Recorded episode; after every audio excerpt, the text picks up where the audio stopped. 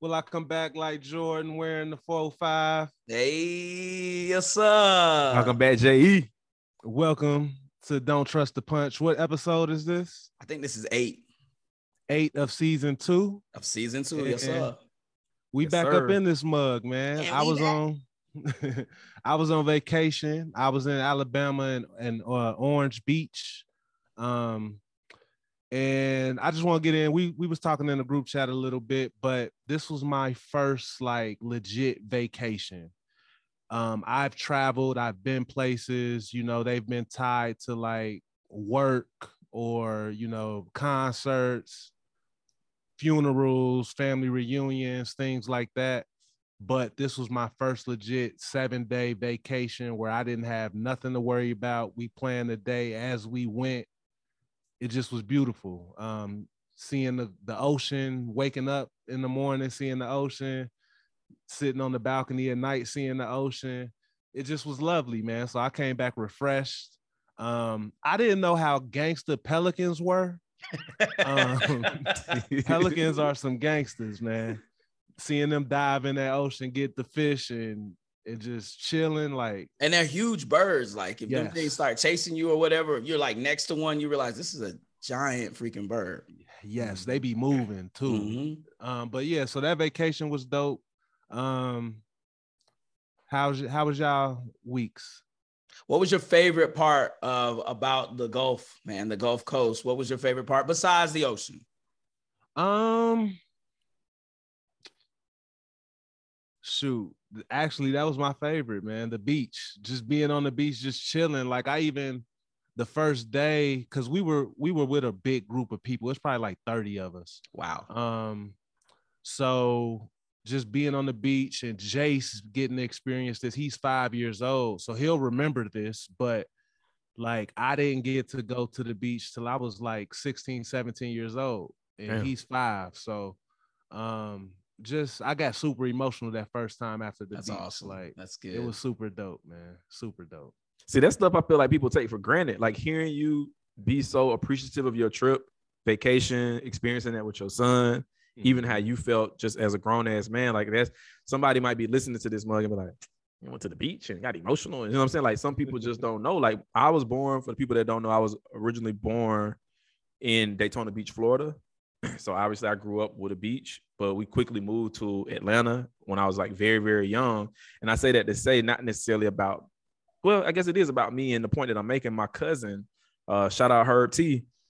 I felt like he kind of took the, the uh, beach for granted because it was always there. Hmm. And then he went to school. He came up to Atlanta to go to Morehouse and being away from it. And then when you go back, you kind of like because we don't have no beach. You got the man, the bootleg man-made beach that was in Clayton County. You feel me? You got Probably got Lanier. bodies in it.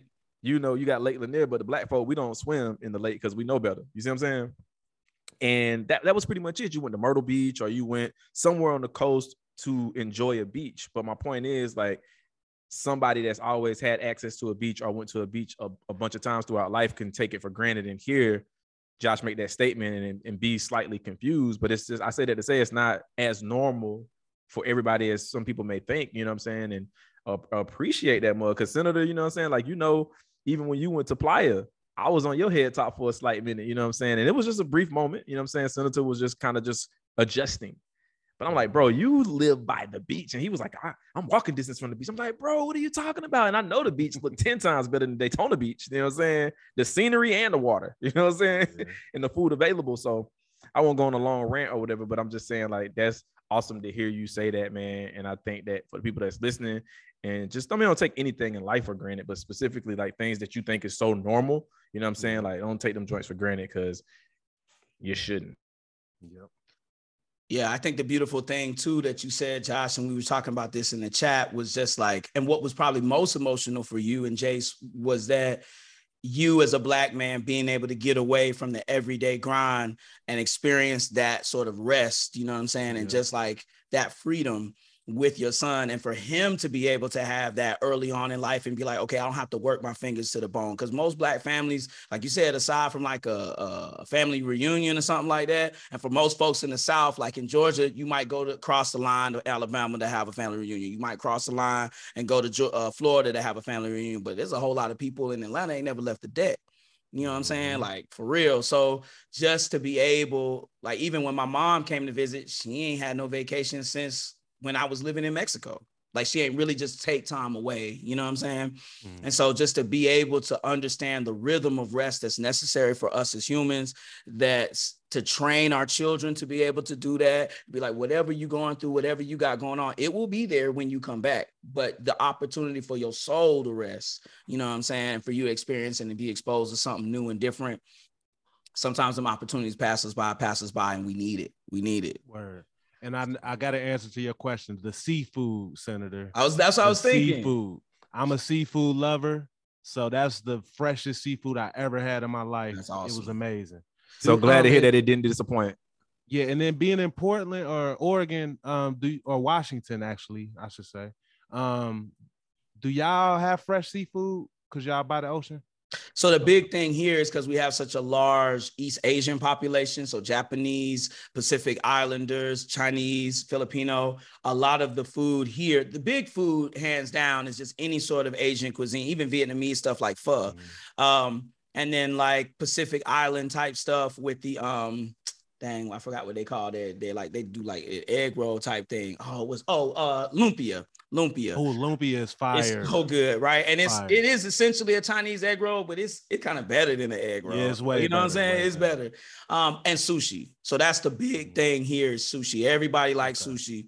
And then of course, just like fresh fish in general, like salmon, like you're gonna probably have some of the best salmon here than you could get in the United States. Maybe Alaska, but it's just as good here. So yeah. Dope, dope. Mm-hmm. Let us begin then, gentlemen. Um, rando question. We're gonna begin with the rando as usual. Um, who was your role model growing up? Could be real or fictional. Who was your role model growing up? And if you still have one, who's a person of influence or a role model for you today, real or imaginary?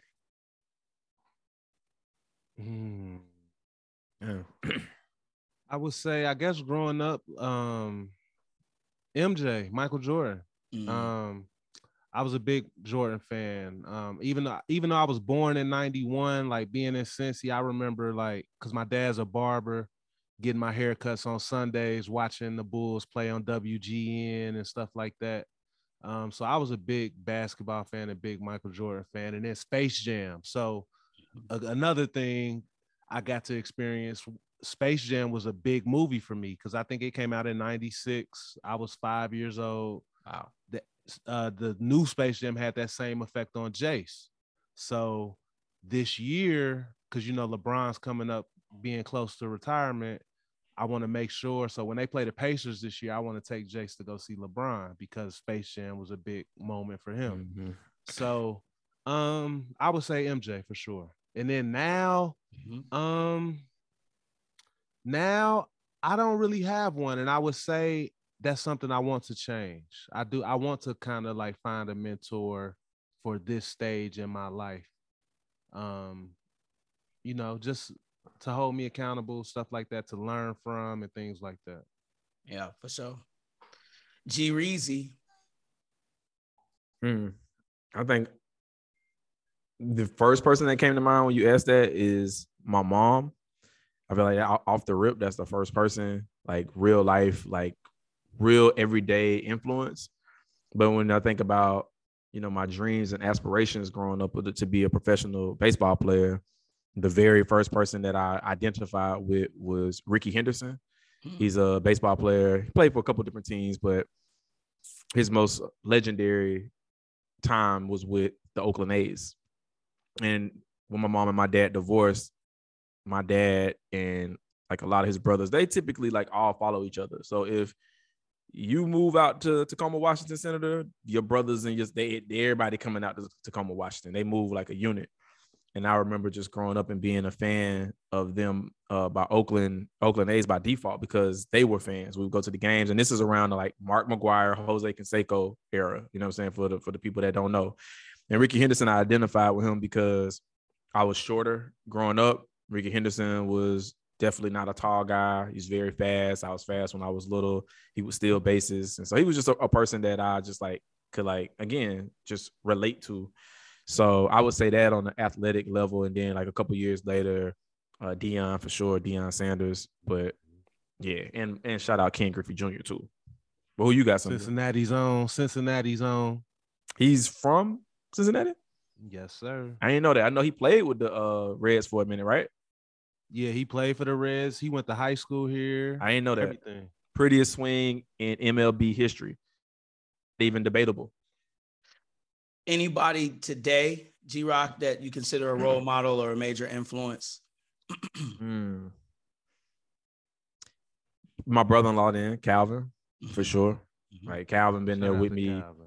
Yeah, Cal been with me from uh like super early on, like as a young man. Like he's the reason he's the reason I am uh, exist in the digital world as an entrepreneur and a digital marketer and a lot of different things. So a lot of credit, you know, a lot of people want to be self-made. They want to be able to boast and say they, you know what I'm saying? I, I definitely still got it out the mud, but it was him even showing me the mud in the first place to be like, yo, if you you dig play around in this, you know what I'm saying? It's, it's there's potential stuff. in that mud. Some good stuff past past the dirty, you know what I'm saying, the dirt. So um yeah, man. You know, I, I, won't I won't get into that, you know what I'm saying? But he definitely um been a major influence, especially as somebody that's we, are about 10 years apart. So yeah, I, will leave it at that. That's a bad man. That's good. Um, for me, uh, role model growing up was Dwayne Wayne um hmm. on a different world. I mean, that's I, beautiful. I, yeah, I've waxed poetically about that that show a lot in my life, but I mean, it was the first image that we ever had on television of young black intelligent people in college, you know. Um, and it was really at a time when there were so many caricatures of young black men, whether it was you know, it was like JJ from Good Times. So it was like you growing up in the hood and you almost kind of like this minstrel show type black man. Mm-hmm. Or what would happen a couple of years after Dwayne Wayne was Family Matters. And then you had a caricature that of a, of a black boy, whereas if you were smart, then you had to be nerdy. Like you couldn't, it wasn't cool to be a smart, intelligent black man. But what was so dope about a different world and with Dwayne Wayne was that he was always fresh, but he had some of the best, was wearing Jordans on television before really anybody else was wearing Jordans on TV. Had a perfect score on his SAT, was fresh, wore glasses, highly intelligent, highly sought off, and you know what I'm saying, and appealing to women, wasn't never no lame, knew who he was, was comfortable in his blackness, you know what I'm saying? And then as the show progressed, ended up being a professor to like pass back to kids. And so I grew up kind of walking around a college campus with my mom working at Emory and kind of it was just I didn't know it, but my mom had always knew the reason why she working there and would stay there was so that I would be able to go there one day. But with all the twists and turns and stuff in my life, it's just crazy how I look back in so many aspects of the man that I am and that I want to be came from me seeing and imaging Dwayne Wayne. So shout out to Kadeem Hardison. Um, today I'm like you, Josh. Like I really deeply desire, you know what I'm saying, mm-hmm. to to have a, a, male mentor.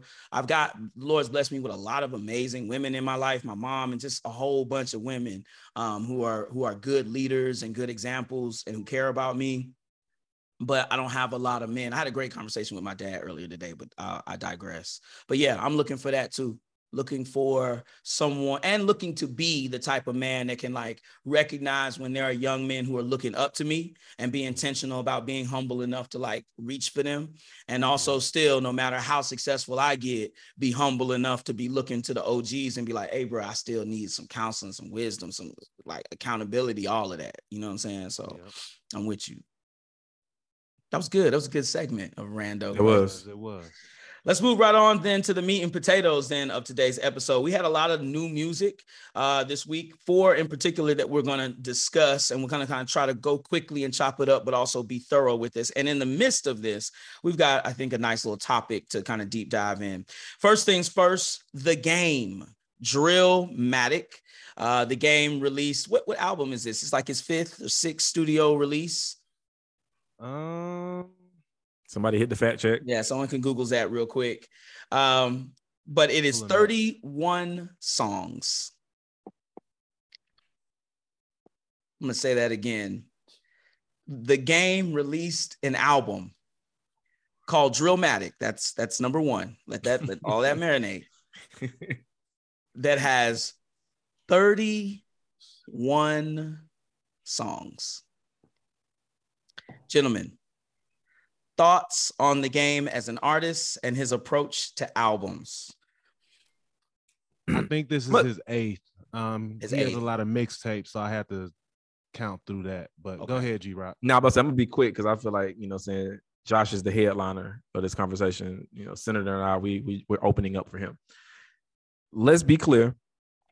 Game is a really really good rapper. Like, let's not get it twisted with all the, however you may feel about. You cannot say that the man can't rap.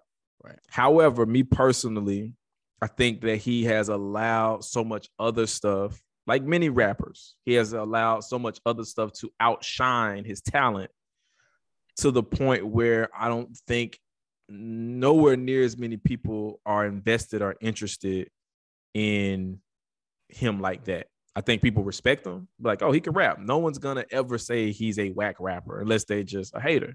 You know what I'm saying? If you got ears and you appreciate and you know anything about hip hop, you know the man can rap and he could rap. He he raps really well. Um, so with that being said, 31 songs. I don't know why that was, you know, unless you unless you're exclusively focused on streaming numbers and the more songs I put out, the more streams I can get. If that was the thought process, then cool. But I just personally feel that, you know, working with a producer like Hit Boy that's been on a, a, a tear as of late, why not break that up into either two projects or multiple projects or whatever the case may be? But I didn't listen to it because I, I have no interest to listen to it. Um, I know there's a, a song that I, I won't get into it, but there, there's a song that has been recommended. But uh, yeah, I, I just have zero interest, and that's that's sad to say, but it's also the truth. Like I'm not going to sugarcoat it. I just had zero. I was not even curious. You know what I'm saying? To like press play on that mug. So that's my thought process on him as as a rapper, and can't say much about the album other than I just think that it's ridiculously too long. Yeah. Uh, I'll just say some things quickly because I left a couple of voice message rants, so these guys know I've I've expressed myself thoroughly on this topic. Um, number one, Drillmatic. The game struggles with having to constantly have this antic or this gimmick where he has to refer or latch himself on to other people's celebrity or to name drop people in order to stir up and conjure relevance for himself. You're right, G Rock. He is a hellified rapper. You can no one can take that away from him. In fact, he probably may be. Maybe some people might argue that Lloyd Banks, but I mean, he's probably the best rapper in G Unit, right? Um, but the lameness, I think, of his persona and these antics and the gimmicks that he has to do every time with the rollout is just it's gotten i think it's gotten tired it's been tired but it's really tired why would you name your album drillmatic after nas's you know debut classic in which many people would argue is the best rap album ever made? And one of the reasons why that album is so good is because it has 10 songs on it. You decided to do 31 songs. That brings me to my second point. There's no way in hell the game's producers, executive producers, label heads, or personal friends love him at all. Because no one with any common sense or knowledge about the, the landscape of the music industry today would allow you to drop 31 songs. No one has that attention span. No one. We don't want to hear 31 songs from Game. Like G Rock said, he could have broken. And Hit Boy is on a tear, so you got the right producer combo. But you could have dropped an EP of six songs, got the internet aflame, waited three months, dropped another set of six songs, Internet Aflame. He could have, with that much content and all of the features that he has, because oh, out of 31, only five or six of the songs are just exclusively him.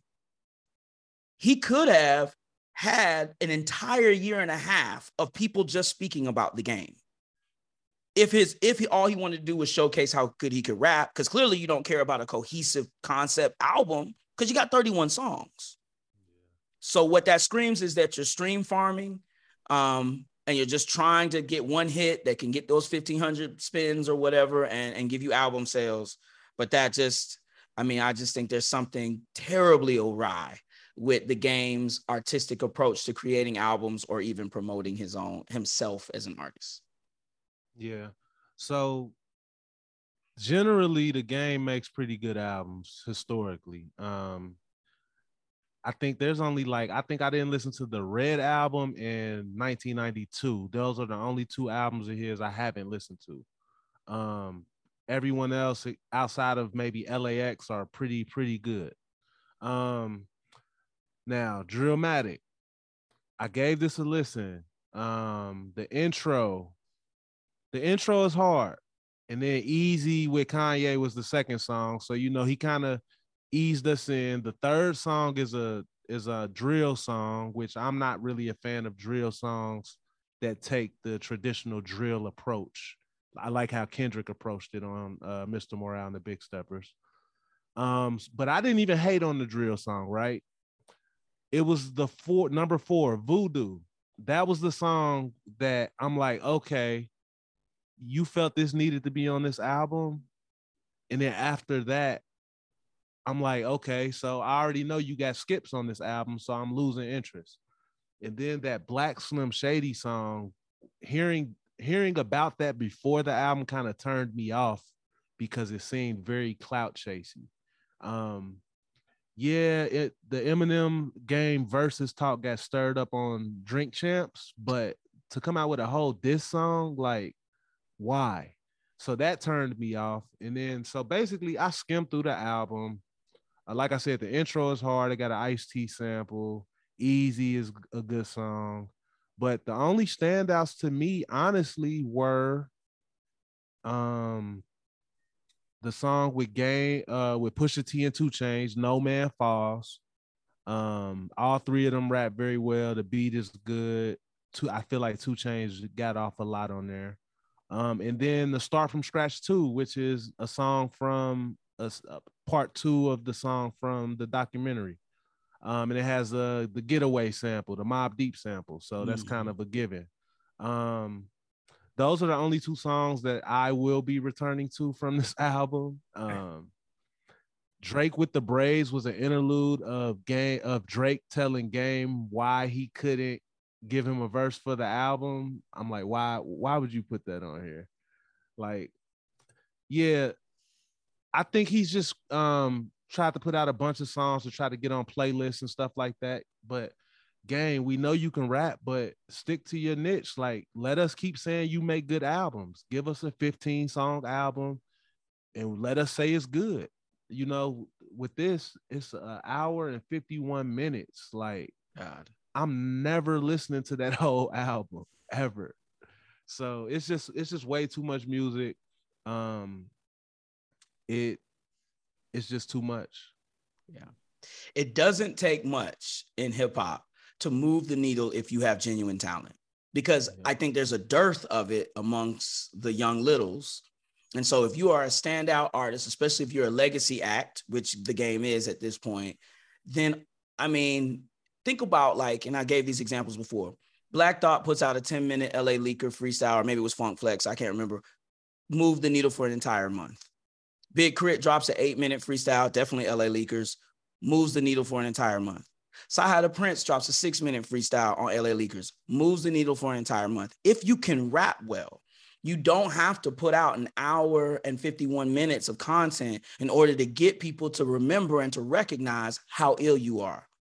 All you got to do is put out five tracks and they all hot and you got features and people like, damn, the game is back. Shoot, this mug is banging. And they can actually digest it all and recognize it.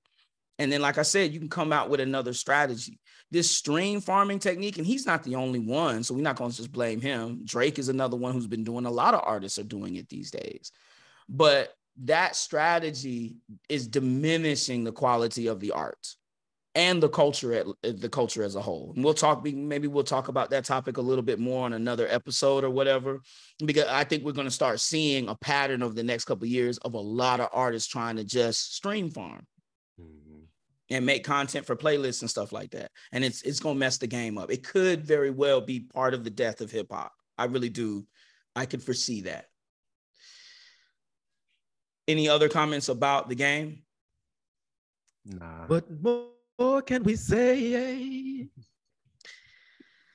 Artist number two that recently dropped music this weekend, Megan Thee Stallion, and her album Traumazine. Traumazine, led by the future featured, yes, led by the song Pressurelicious uh, featuring Future. I think you could do a better job with introducing, you know, talking about that song. Pressurelicious. Yeah, I think you're leaving out some super important information about. Oh, we're that. gonna get there. We're gonna get there. Um, but I wanted to ease us into that because there's quite a few things here to talk about in this Megan Thee Stallion segment. First, what are our thoughts on Megan Thee Stallion as an artist and her recent struggles with relevance? Because it seems it seems she's become a caricature of herself, right? Like the only time, think about the last time you've ever heard Megan actually like give an interview or like speak. Well, like, you know, the last, if we being technical, the last interview wasn't probably one she wants to be remembered by. Right. And so everything since then has been her shaking her behind. Yeah. Like she doesn't get invited places unless she's gonna twerk. Um, that's what I they like the twerking senator. Take the judgment out your voice. no, but what I'm saying is here's the thing. Here's the thing. My judgment is that that's all she's that's all she's giving. Here's another artist like Game who can actually rap. Like she can rap. Yeah but she relies on this antic and this gimmick so much that no one considers or values her talent as an artist, as a rapper, sincerely. And she's not really putting quality effort from what it seems like into her craft. Right.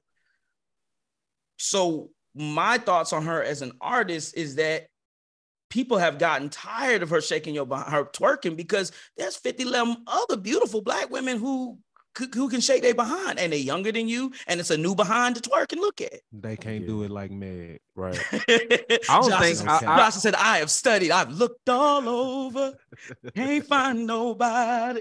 So I get where you're going with it. I don't I don't think that people have I think you already said like the, the most important part. Like I don't I definitely don't think people have gotten tired of it. They they they're very both men and women are extremely fascinated. She's not she's not your average twerker. Like she's extremely talented at twerker twerking I know you try to keep your eyes clean over there, my brother, but she she's a professional. She could she could sell a course on Teachable about twerking. but my point outside of that, to your point, should I say, it's not my point. To your point, is that I think that she's become so known for her image that it it outshadows the music, and you're not really putting out music that's really disruptive, that's really penetrating, that's really resonating. Like she's she's had some moments. She had the um Savage record, which she ended up doing a remix with Beyonce. She had the Cardi B collaboration, and she's had other stuff. So I'm not trying to downplay her success. She's had other songs that people would deem good. But I'm talking about like charting records. Like I said, Savage, if I'm not mistaken, that definitely was like that charted for sure. But outside of that, she hasn't had like this plethora of songs like a Doja Cat or even like a Cardi B who you know what I'm saying when she puts out stuff whether it's a really really good record to you it does well because people are invested in the image and they still support the music Meg I feel like it's more image based than it is music and that's like completely like overshadowing the product yeah I think Megan is like a weird example of like on social media, she's like she's like a star. I, I don't know if I should say superstar or just star, but she's a star like when it comes to exposure and being seen. But it just doesn't translate into her music sales for some reason. And it's like the opposite of what happened in the early 2010s, right? So I think we talked about it on season one when I explained how Columbia Records expected Cole to sell 60,000 records and he sold like 220,000 records his first week. And he wasn't really like the exposure back then in the early 2010s like it wasn't out there. So for them to for him to sell that many records was like surprising. And for me with megan it's surprising that with how much she's seen and how much she's talked about she's only selling 50,000 records first week. That's the projection. Like, that's the projection. yeah something isn't adding up.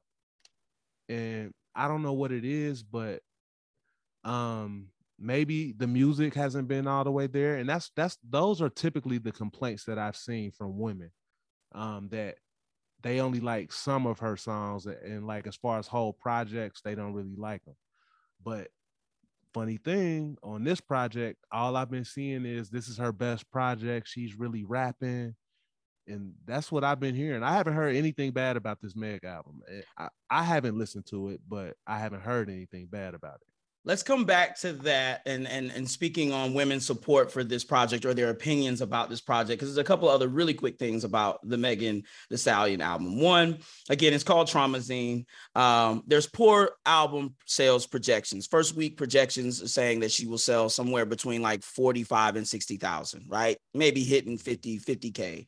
For an artist who has over 2 million followers on social media, that seems ridiculous. Am I overestimating her amount of followers? No, I'm about to look it up. She has way more than 2 million followers. Oh, excuse me. Um, but millions of followers. So let me correct myself. What we see is that social. No, literally 29.4 million. Wow. Damn. 29, and that's on Instagram. Yes, and so to Josh's point, it's kind of it's weird. Like she's she's a super but you're not putting up superstar numbers. Well, that's what, but see, that's what I'm saying, guys, because the people are tuning in to see her twerk. And twerking, I already said, I already said the point. Like that's why, right? Like, the image twerking, twerking of a soundbite. Yes, a soundbite of 30 seconds of twerking is is worth the free price of admission on Instagram, but that doesn't translate to people wanting to buy your music or support you as a artist or as a person. And that's why I say it diminishes the quality of her art and who she is. I think it's object I think it objectifies her. I think it objectifies most women who put themselves out there like that. But that's a whole nother question. As an artist, as an artist, I'll say. For comparison's sake, Kendrick has 11.6 million followers and Cole has 7.7 million.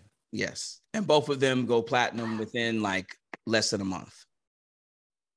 Now, hip hop is a is a man sport, which is we're about to get into. Like, let's be honest. Like, it's a, yeah. definitely a male dominated sport culture. There's a lot of hip hop nerds out there like us who are guys who are gonna support and listen to to you know Kendrick Cole, whatever. But the other thing that's ridiculous about this too is that not only does social media following does not translate into album sales, but she's been complaining about her label 50, 1501 and Carl Crawford not doing her right, not promoting this album, not putting stuff out there. And yet she, I don't know if she bragged or thought this was like a, a, a dope flex to say or whatever, but she said that she created the song Pressurelicious. And as soon as she finished, she's like, man, this needs a future feature. This needs future on it. So Future happened to be in town in Houston at the same time she had finished the song. She got in contact with Future. Future said, I want 250 grand for a feature. She said, bet. Went and got cash, my niggas, cash money, put it in a SpongeBob backpack. I don't know about the SpongeBob part. I'm just put throwing a little something. put it in the back, literally though, put it in a backpack, hand delivered it to Future. Now, mind you, Future's feature, he gave her an entire track. He gave her an, an, entire song. She got the full Future Hendrix experience, which they boiled down to just a verse. 250 grand for a feature. Now, some of y'all say that's that's that's normal for a list, you know, artists like Future, but and and I'm sure maybe she's gonna put that on the label's bill. That I'm, I don't know if that came straight out of her pocket. But when you're talking about an album that's only gonna sell 50k, and you spent more than that on a on a feature, that doesn't make sense, guys. There's something rotten in Denmark. and something is not adding up too in terms of the label meeting her needs because if she was just so easy if she was just it was easy for her to get someone to get quarter million dollars for her then why you can't have that same sort of influence being put into your art into the songs that you create yeah so apparently this is her last album on carl crawford's label Mhm. so this was the album to get her out of that contract um so we may see more promotion for the music coming at since she's off that label, and maybe the sales will increase because of that. I don't know. We'll see. Um, but for Future to request that amount of money, he definitely didn't like the song. Like, um, the only time I've heard like extremely high prices for like features is when an artist doesn't really like a song or the artist doesn't fuck with the other artist. And or maybe maybe Future just different and he like I need my fee from everyone. i can see don't future being a happening. finesse and just be like give me give me a quarter mil just cuz Yeah. He ain't charging Drake quarter mil. hell no he ain't But they got a different situation. They It's got a different they, they, situation They're both beneficial to each other. Future gives Drake the, the street credibility that he that he, he desperately is always looking for, and then obviously Future gets the and not to disrespect him like he just needed, but he gets that Drake stimulus package. You know what I'm saying? He can that that top tier. You know what I'm saying? crossover appeal he gets crossover Yeah, yeah, yeah. appeal. So it's it's definitely beneficial to both parties. So you ain't gonna really come at your man's like that. But like I said, if it's somebody who you don't really rock like that with, and you coming to me for a reason, because it's, it's it's only a few top tier guys that you can go to for a feature. It's, it's, it's, it is Future, Drake, Kendrick, Cole. I mean, I'm not counting, you know, Jay Z, Kanye West, obviously them two as well. But really, those the guys go to if you want one of those features to be able to be like, damn, And I, obviously, in, in in no disrespect at all, I think Future is the most accessible one out of the names that I just named. If you if you want one, and he knows that, and it's like, oh, I'm gonna put that tax on it. Yeah, I mean, I don't I don't think he believed in the song, but the way she tells the story is that he hadn't heard the song before she paid him. She just paid him and hadn't he hadn't laid a verse or spit anything, which I'm not paying you until I hear some. I give you maybe like a third up front and then let's hear what you got because I want to see your work ethic. But I think he may not have believed in the song either, that the song would blow because the other thing is if you think that the song is going to do well, which is why he doesn't charge Drake features like that because they have a track record of making hit songs. So they know he know they all know whenever they decide to put out another what what a time to be alive or whatever, that mug is going out of here to the moon, Alice. So he doesn't have to work because the residuals off of that is is crazy. The residuals that they're getting off of desires is still crazy. So I don't think he believed enough in this song's ability to take off. But I also could just see Future being a finesse like that and be like, I don't know you like that. Like, you know what I'm saying? That's what I said. You know what I mean? Like it's business at the end of the day. It's business first. You know what I'm saying? You know, art. And then if and if we got some type of rapport, then cool. You know, some people will swap it out. Like I've heard Jay-Z say that he don't charge, you know what I'm saying, for features, but I'm sure from a business standpoint, he makes sure that he gets a, a- enough points or whatever they call it in the industry where he's taken care of, where I don't need upfront money. Russ is another one who he was like, he does not charge for features and he does not pay for features. Like they work out some type of business at the end of the day. Like I'm not, you're gonna make sure you get some paper. I'm just not paying you for a feature. Absolutely. But then you got some people in the industry is like, bro, like I know who I am, and this is what I want. Like I like I told y'all in the group, I'm pretty sure Lil Baby and Lil Durk, I'm sure they're probably charging anywhere between 80 and 100. So if they charging that, Vince the, the- said the Lil big Baby homie in the game, him. what you think he charging? say it again, Josh. Vince Staples said Lil Baby ain't charging for that verse. Yeah, I, that's what I'm saying. I think that there's a different cordiality. And here's let, us slide into this real quickly. That's crazy. That's that's that's I mean that's And that's fire, but because that's this- also I won't say this- that's crazy. That's shocking. But go ahead. but this could be a part of the boys club aspect of hip hop, right? Like, Mhm. oh, you my Yeah. nigga, so I you know, Yeah, I just you wouldn't. what I I'm didn't saying? know You know that saying? Vince was on like so many like people's radar. Like we love him, you know what I'm saying? But like Lil Baby. But again, that's also me trying to like I guess judge a book by its cover. Like Lil Baby might be a big Vince Staples fan. You know what I'm saying? Yeah, you better put some respect on Lil Baby's name. He this man gets goes to France and gets arrested. He's got people that run up to him in other countries in Europe. Lil Baby, let me kiss my baby, Lil Baby. Yeah, You know what I'm saying? Like, baby. Now that's hard though. I didn't know that, Josh. Like, thank you for sharing that that gem of information. That's super fire. but I want us to get into this real quickly. Josh just said that some women think that this is her best album. my question is why, right? And what are the things that women listen to and enjoy within hip hop music, right? Like specifically, and maybe you guys you're on Twitter, Josh, and you're seeing women's, you know, opinions about this. What is it that they like? Because my experience is that you know, to find like a, a, a hip hop nerd that's a woman, that's that's rare. You know what I'm saying? You might get some women who like some songs and they might be familiar with certain artists, especially big name artists, but they don't, they don't, they ain't gonna dig in the crates like that. A lot of, right? And if they do like hip hop, you don't like hip hop, you like hip hop. You know what I'm saying? You like the top 40 radio stuff. Yeah. So what is it that women listen to and enjoy specifically about this album in general with rap music? And G Rock brought something up in the in the in our chat is that do women really support other women artists, especially black women? Like that's been a question that that Kendrick brings up, and uh, we cry together on Mr. Morale. Uh, we've heard other women artists talk about this. Give us your wisdom, Josh and G Rock. Tell us what you think about this. Um, so from what I've been hearing, people like about this Meg album is the rapping. Um, I think people have been disliking Meg taking the super pop approach.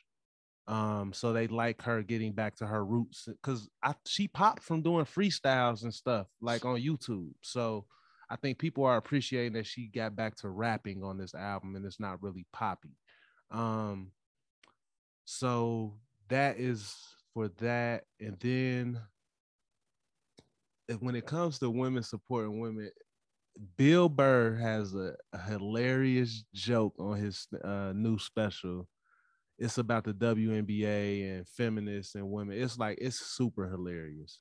Um, but yeah, I like if you get on social media, you'll see, oh, y'all don't support women, y'all don't do this, y'all. But the women aren't actually doing it. Like they rather argue about other people doing it than actually do support themselves, in my opinion.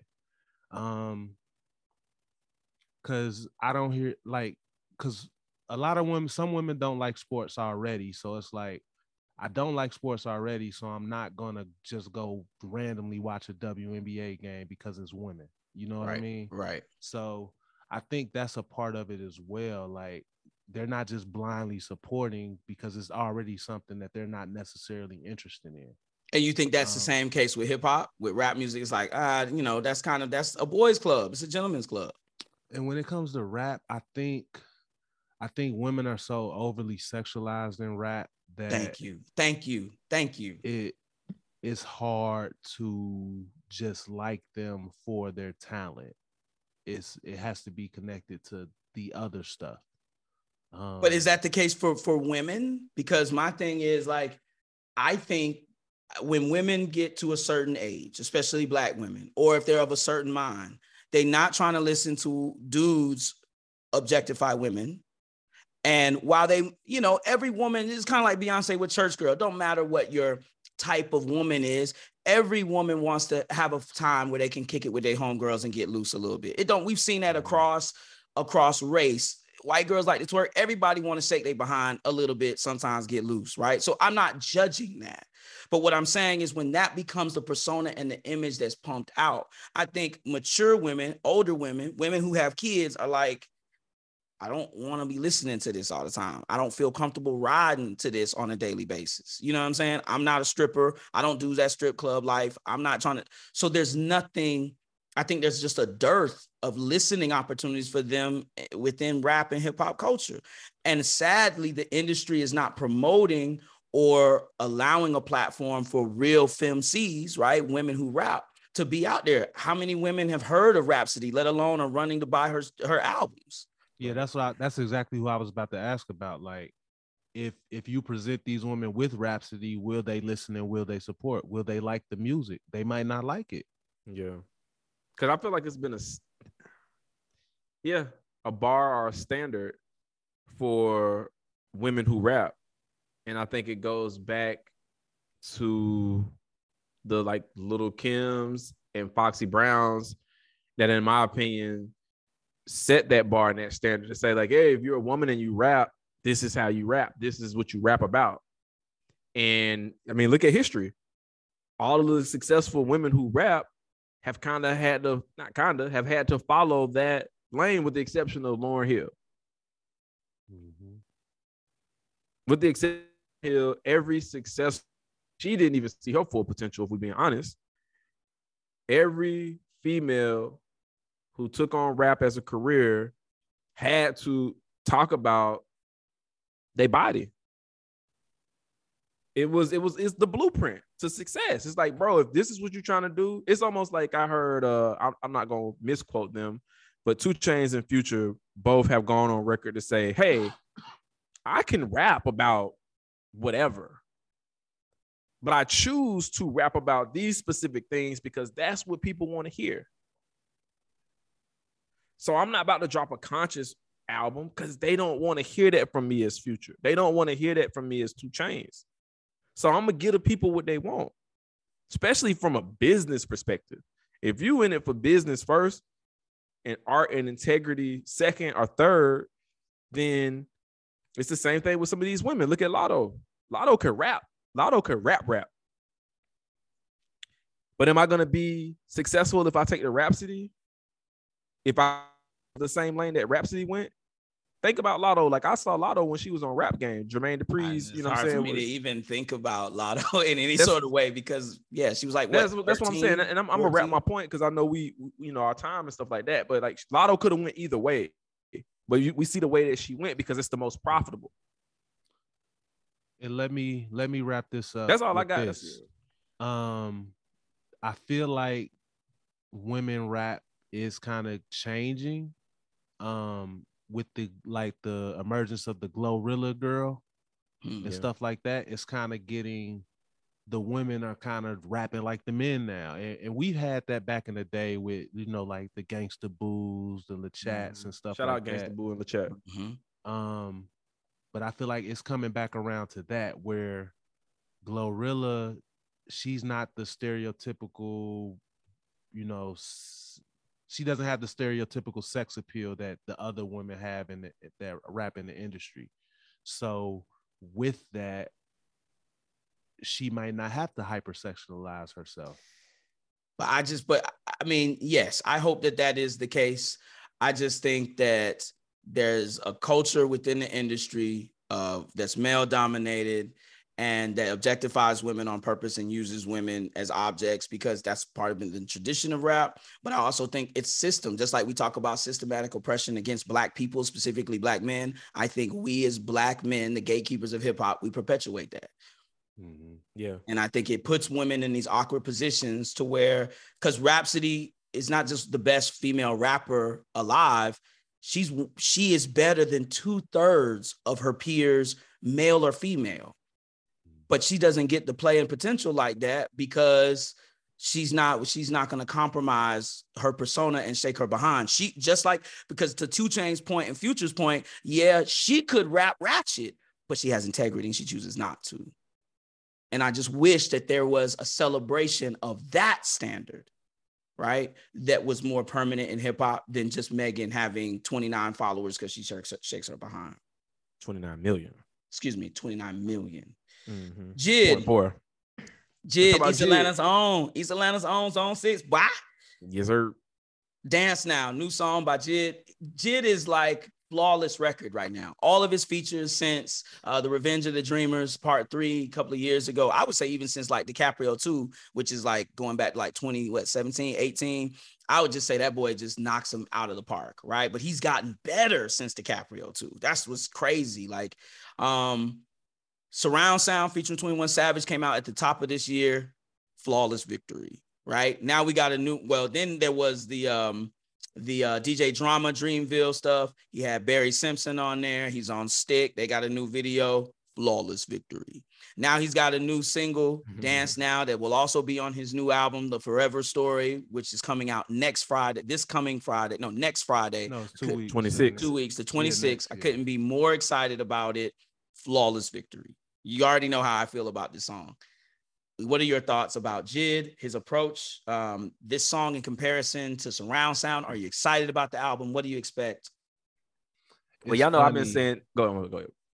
Uh, it's funny. I was going through me and G Rock's old text before the group chat got started, and we was talking about Jid, and uh, G Rock said something like, "Yeah, he do be rapping, but it, it's too much sometimes." Like, but I think, I think Jid is finding his comfort zone of that Mm. that area of he can say what he want to say, but he doesn't have to be all wordy all the time, and he's finding that comfort zone. And I think Dance Now is another example of that. Um, I watched an interview with him on the podcast. He said he's trying to create like a changing of the guard. So he wants this album to be meaningful and impactful. Mhm. And I hope it is. Um, the, the first two songs on it, I think, are very good. Um, I'm hoping he has, you know, definitely a Cole feature. I want to see him and Cole spar back and forth again. Um, and kind of on a different song than the uh Get Off My Dick, because that, you know, that's just about like flow like have a slower song with Cole. I want to see who who really you know is gonna out rap who. Um, he tweeted something about a dot uh feature. I hope that happens. I want to see him and Dot go at uh Oh, back okay. and yeah. forth. Um, but yeah, I'm excited about this Jid album. I I think I think it's gonna be special. I think we talked um uh, maybe in season one of like who or maybe it just was in the group chat of who's gonna take that next step. And I and I think I said Jid could be that person. Absolutely. And and also it was it was um reported, you know, heavily that he had more Spotify follow uh listeners than J. Cole. And then we kind of did some research to compare him to like Cordae. He has a lot of Spotify listeners.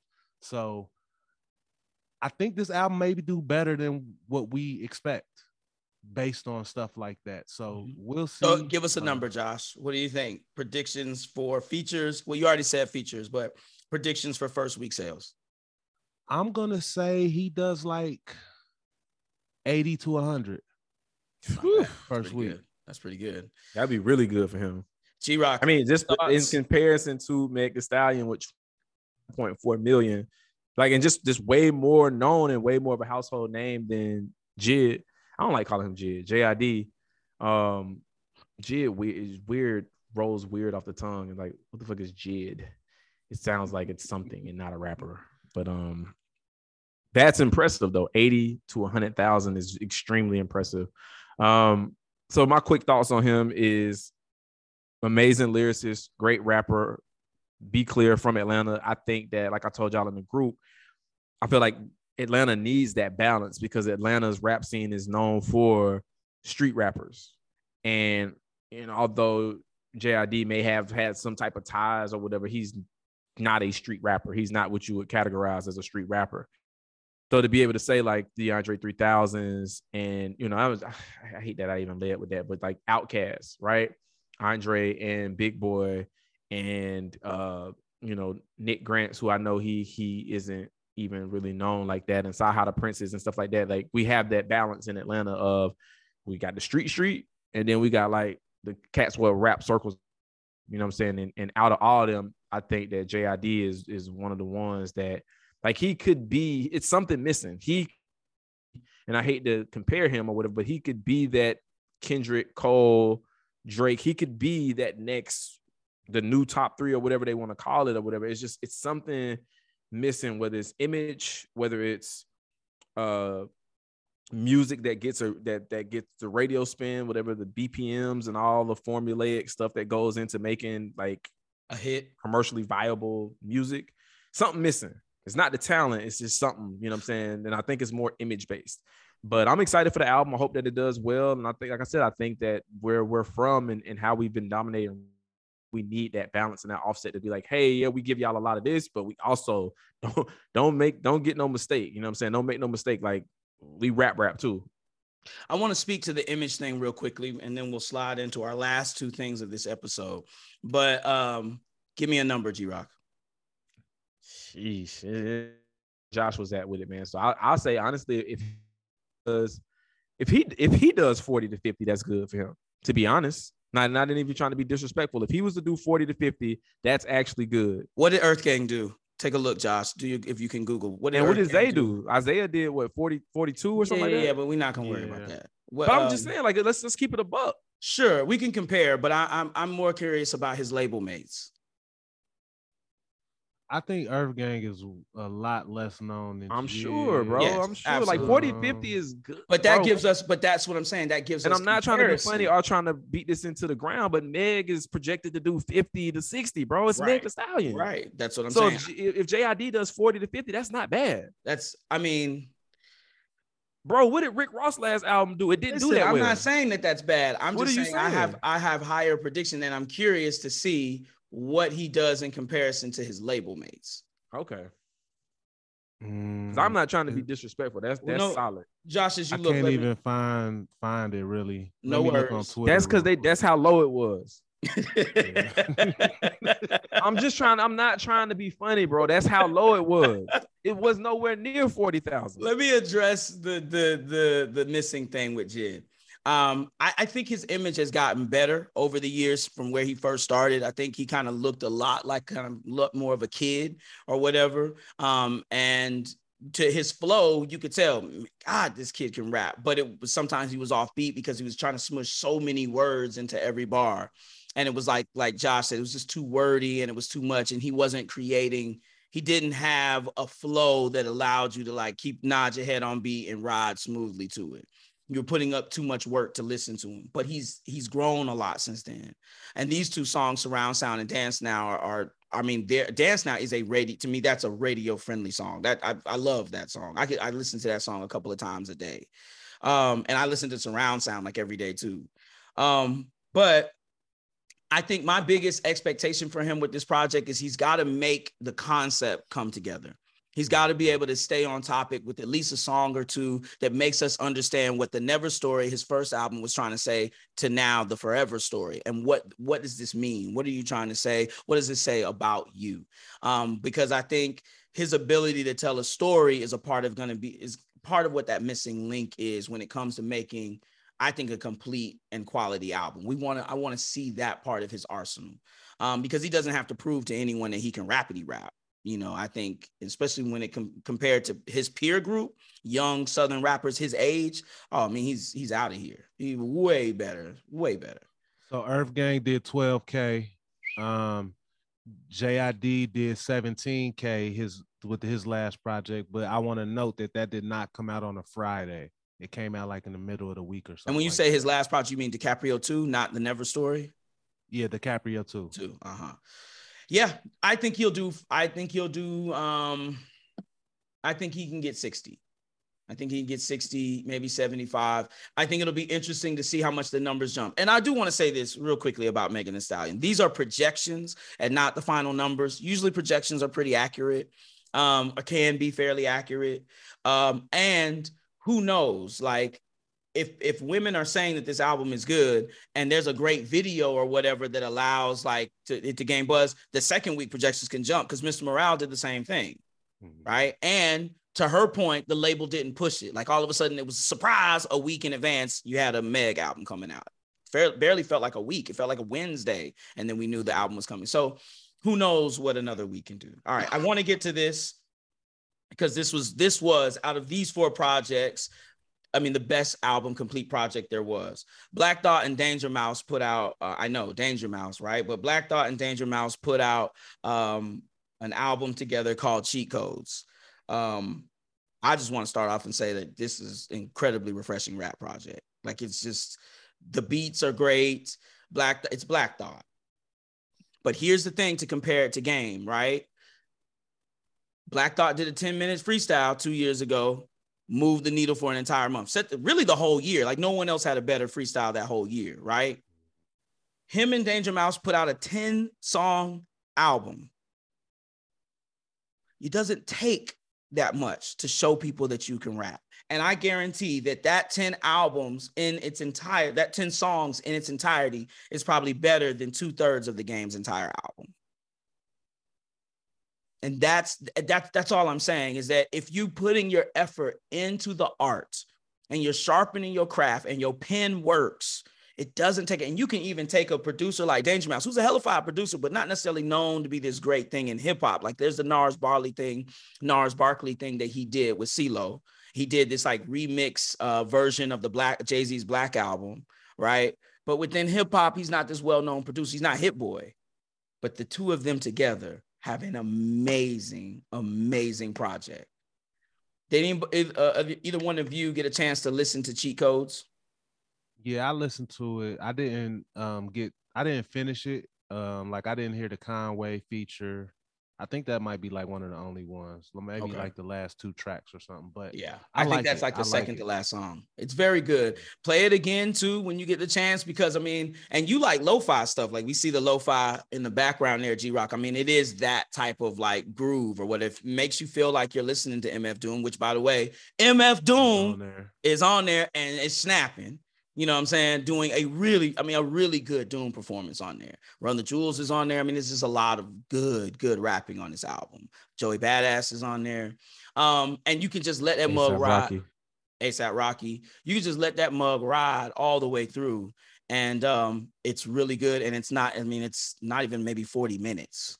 So cheat codes featuring Black Thought from the Roots and Danger Mouse. Gentlemen, Fishbowl of fun, and we out.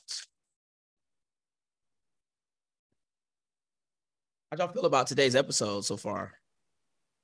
Felt like good. It. Yeah, I felt, good. good. Mm-hmm. Good conversation. Good conversation from great guys. Yeety. This is this is the question I was dreading. But uh if we needed a little sauce for the episode, here it goes. Mm. What's the most awkward sexual encounter or session you've ever had? Awkward? Awkward or just whatever. Awkward Ooh. sexual encounter or session you have ever had. Damn. When I was in um I used to I love how G Rock just immediately has an answer yeah, when I, I used to I used to talk to this this young lady way back, one, two, one, two, way back. Y'all remember that little exercise, one, two, way back. Anyways, um, she went to Clark. Shall name shall remain nameless. Mm-hmm. But it was weird. It was it was definitely like the influences of like media, right? Because it was the, it was the first and only time in my little small sexual encounter window where a woman just thought it was a good idea to just dig her fucking nails in my back. and I told I told Tonio is probably the only person I told this story to. How old were you? Uh 20 I thought this nigga was about to say 12 years old. no, no, no, no. I, 12 hitting somebody at Clark, nigga. Crown me. um, but uh, but I don't know, 20, 22 or something like that. So, you know, I'm I'm a I'm attempting as as every time to put in my my best performance. And you know, I'm going and I'm flowing, and I'm like, you know, ah, okay, wow. And then I'm like, ah, and I'm like, mm, ah, goddamn. And I'm like, you know, like that shit hurt. Like, stop, stop. Like, here's the fucking pillow. Like, stop. That hurts. You're just, it's abuse now. Like, you know what I'm saying? I don't, I didn't know anything about safe words back then. And that was the, clearly like, that was obviously like the most awkward because it was just like, it was extremely like uncomfortable and it was very painful. And, you know, you think you're so experienced at that time, the, like the both of us. I think we both was just like wet behind the ears. You think you grown, but it's like yo, don't don't do that shit. That's not yeah. unless you're like one of them people who like that inflict pain type shit. Like I'm not one of them. You see what I'm saying? like my ancestors went through a lot with shit hitting on their fucking back. Don't put your nails in my back during a pleasure session. That shit was mad awkward, yo. Word up. Did uh did that monkey stop the show? No, it didn't. I kept stroking it. I'm just saying, like, you know what I mean? Like she stopped with the nails, and then that was that was that. So that was obviously like, you know, like when I answered that quick, that shit's there. It it left an impact. It left a left a mark. Take it away, Je. Uh, I, man, I don't have a funny one.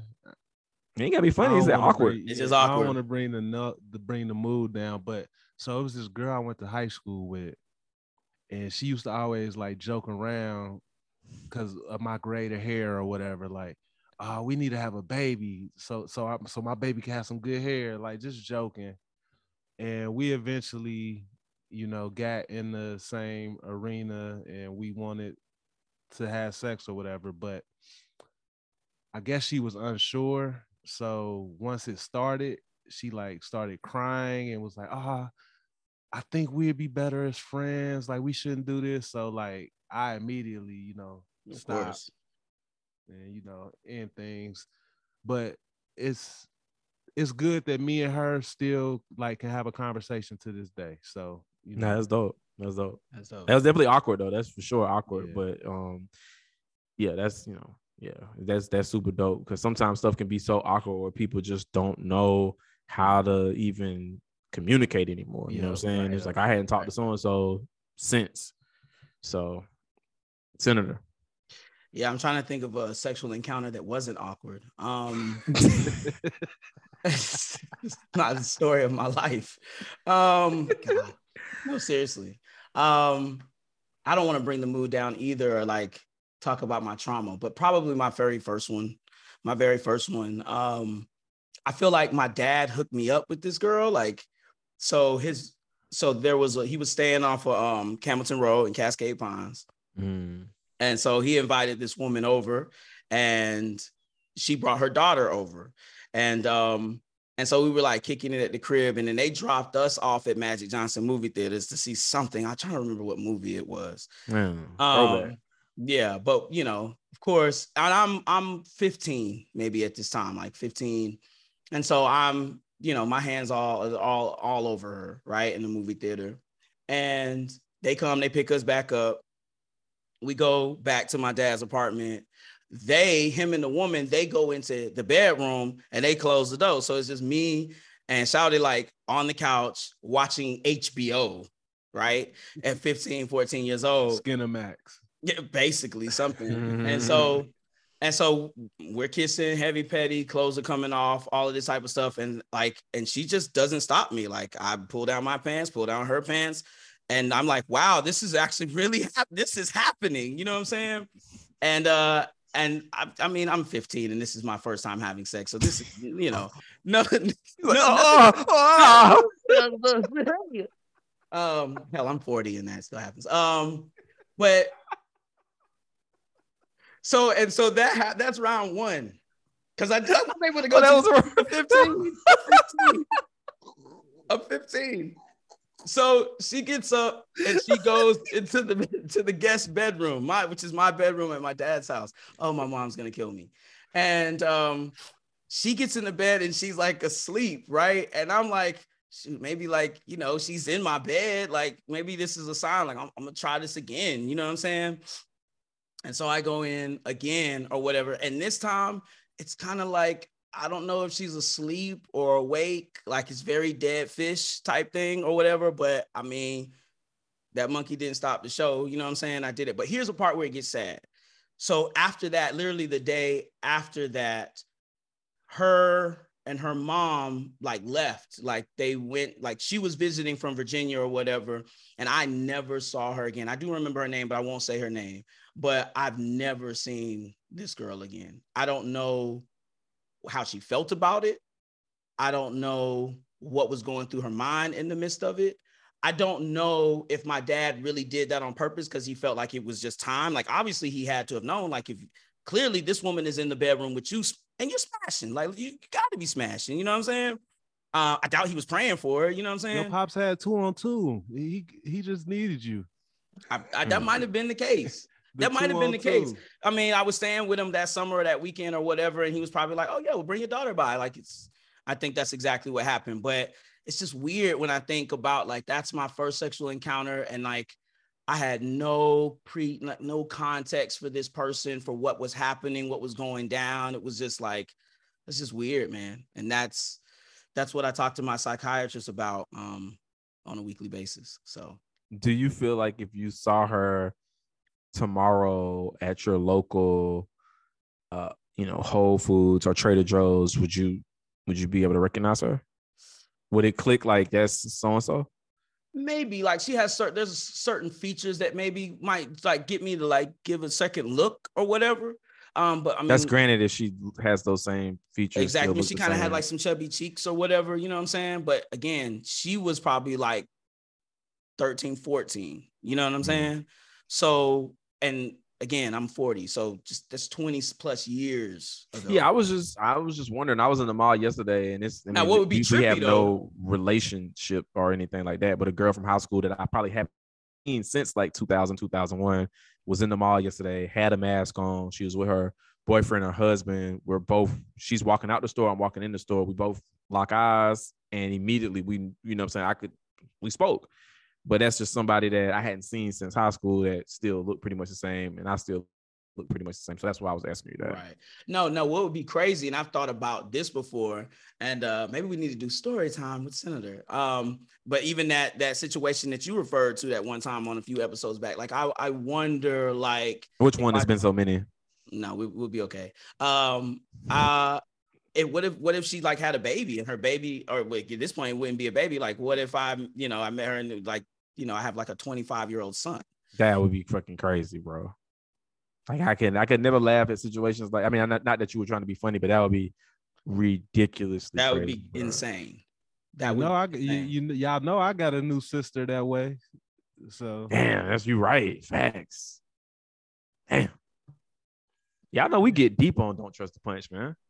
So I don't think I spoke about it on here, but I found out I had another sister through ancestry.com and she was my manager at my previous job. It wow. was real freaky, real yeah, weird. and it got real awkward. had sex, y'all. So it was just no.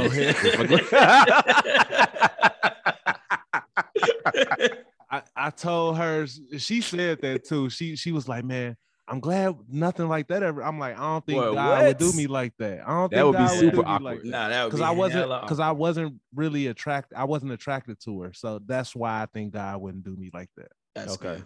That's yeah. Good. Shout out because that would have been situations will arise, but you gotta tell your daddy about it.